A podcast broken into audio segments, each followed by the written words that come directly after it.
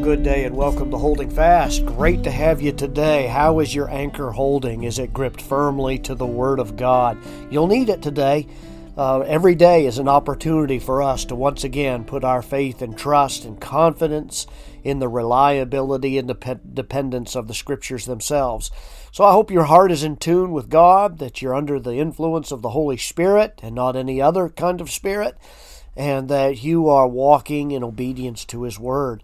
Glad to have you in the podcast today. We've been taking I've been taking in the last podcast the opportunity to deal with the issue of of uh, false prophets and of those who uh, tell of visions and dreams that they've had of going to heaven and uh, we've been looking at this from a biblical viewpoint, and I'm reminded of a passage that I want to highlight today is Deuteronomy chapter 18. Uh, as some of you who are students of the Bible know that the that the uh, prophet Moses was God's spokesman for God's people.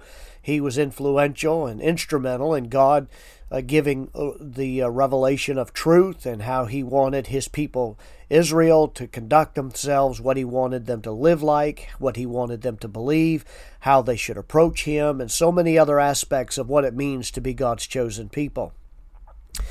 Uh, there is no argument that Moses was so influential that, of course, he he holds a high place of esteem and reverence even to this day in the uh, life uh, and and uh, faith uh, and system of belief that the the Jews hold to. But there's a question that naturally arose in towards the end of the ministry of Moses uh, because Moses gave a prediction in Deuteronomy 18 that said that one day God was going to raise up a prophet like uh, out, out of the Jewish nation that would be like Moses himself. And he is going to give them the finality of God's revelation to uh, to the to the people uh, themselves. And of course, this prompted a question, I believe, by the Jewish people, and that is, well, if a prophet comes along and, and uh, proposes to speak in the name of our Lord and to give us truth and reveal to us what God wants us to know, how do we know whether that prophet is legit or not? How do we know whether he is credible and he's actually giving us uh, information from outside himself rather than it be generated by his own imagination or uh, investigation. And so Moses actually addresses that question in chapter 18 of the book of Deuteronomy in verse 20. And he says this But the prophet which shall presume to speak a word in my name, which I have not commanded him to speak, or that shall speak in the name of other gods, even that prophet shall die. In other words, if a prophet comes along and says, Oh, I'm coming from God to speak to you, well, first of all, you need to ask which God, making sure that it's the one true God. And then he says in verse 21 And if thou say in thine heart, How shall we know the word which the Lord hath not spoken? How do we know whether what you're saying is true? Did the Lord actually say that? In verse 22, he says this When a prophet speaketh in the name of the Lord, if the thing follow not, nor come to pass, that is the thing which the Lord hath not spoken, but the prophet hath spoken presumptuously, thou shalt not be afraid of him. Unquote. In other words, what the, what Moses was saying here is that if a prophet comes along and he gives some kind of prophetic utterance, some prophetic statement. And if the only way, the, the way that you determine whether or not he's speaking truth and it comes from God is that 100%, not 99, not 98, but 100% of everything that prophet says must come true. And if it does not, then you are to discard that prophet as a false teacher, as one who is unreliable, and you are not to give any credibility to anything that man has to say or woman has to say uh, uh, from that time forth. Uh, if he uh, presumes to be a channel of God's truth, and yet there is any part of any prophetic statement that comes to, that fails to come to pass, then he is false, fraudulent, he is a charlatan, and he's a false teacher, and therefore to be absolutely ignored. That is so important for us to remember in our current climate because there are many out there that claim to speak for God, that claim to speak a channel of God's truth. They claim to have revelations and visions outside of the Bible. And the only way that you're going to be able to know is if you have a biblical understanding of how God gives truth today. We looked at that a little bit uh, the other day, uh, yesterday, in the last podcast. Now, the question rises before I come to the conclusion of this uh, what is seen by those who see visions? Uh, and if we just lay aside the fakers and the self deceived just for a moment, let's discuss what's actually seen by those who see visions of tunnels and lights and angels and Jesus, people who supposedly have died on the table and gone to heaven. Uh, they've seen departed loved ones and mansions and all of these other kinds of things. Uh, and I don't think anybody can say with any degree of certainty what the origins of those visions are, even though I think probably that when somebody's laying in a hospital room, even the lights and the voices of the hospital room can impact somebody. But we do know that the mind is a complicated device that can produce many wonderful images on its own those people who see lights and tunnels and angels and the like, actually, they think they do see them and hear them. Uh, just like someone who's on a psychedelic or hallucinogenic drug sincerely believes that they actually see writings and images and lights and things on the wall. Um, similarly, those who see things in near death cases and in visions, they do. To themselves, they actually see them. But I would suggest to you this is not the same as those things being real.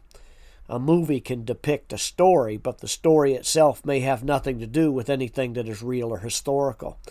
So the little boy who wrote the book, who was near death, uh, to him, he felt like he actually saw and heard the things he described.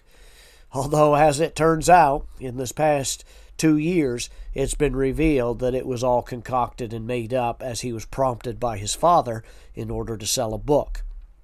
That never fails uh, to happen. Uh, I, I'm constantly amazed that people still want to jump on board with that.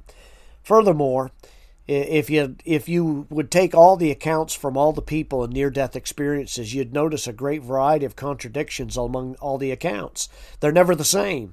Jesus had blue eyes or brown eyes, a red sash or a gold sash, a white robe or a purple robe. There are those who describe peacefully going down a tunnel with a light at the end of it, while, while not very far away is somebody who describes sheer terror and darkness. Uh, none of those descriptions align with anything whatsoever in the Bible, and that's always very interesting to me. Uh, and therein actually lies the danger, does it not? The deception and the warning uh, that I want to give to all of us is, is vital today. Dangerous dreaming. The danger of any dream is not in the dream itself, but in the interpretation given to it by the dreamer. Uh, you know, I can illustrate that in a very simple way. Matter of fact, this was given to me by somebody else. He, this man was talking about a day he was talking to a lady in order to share the gospel of Jesus Christ with her. And boy, as, as, as I'm relating this to you, I have so many incidences of this happening in my own life and ministry that it just, I've had it happen in the past month, in fact. Uh, so this, this friend of mine is, is sharing the gospel of Christ with this lady, and, and another man was with him. And this lady informed these two men that, well, she didn't need the gospel since she had a vision of her deceased grandfather standing at the end of her bed, and he told her that everything was going to be all right.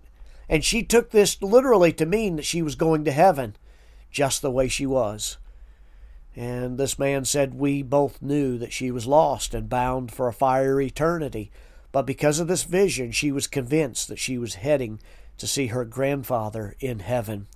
A lot of people have related these same kind of things to me. And what's interesting is there's no testimony from the Bible that could convince her otherwise. She's seen some vision, and I cannot say that the devil sent her the vision, but it doesn't matter because the results are the same. She's lost. Here, Before those two men was a soul that was bound for a lake of fire because she was depending on a dream to confirm that she was already saved. What the Bible says, notwithstanding. And the results are obviously devastating, and the deception is utterly destructive. So, to add to this tragedy of the story is the fact that there are literally tens of thousands of people that are just like this woman. They've had a vision, they've had a dream, an experience, or a vivid inspiration that comforts them. They've seen a sunset, they've heard a song, they've taken a walk, taken a walk in the woods, and it leads them to believe that they are fine and their eternity is secure. And that kind of false hope is the devil's hope. It's the devil's security blanket that will be consumed one day when all is held to account. Folks, what we believe about these things really do matter. Next time on the next podcast, we're going to look at what we can actually uh, rest on, a foundation on which we can actually trust and know that it's not deceiving. God help us to keep our faith in the risen Lord Jesus Christ alone, not in a vision not in some dream, but in the person of Christ. God bless you today. Walk with the Lord, stay faithful to Him, and remember, grip your Bible with a firm grasp, and it will never lead you wrong. God bless.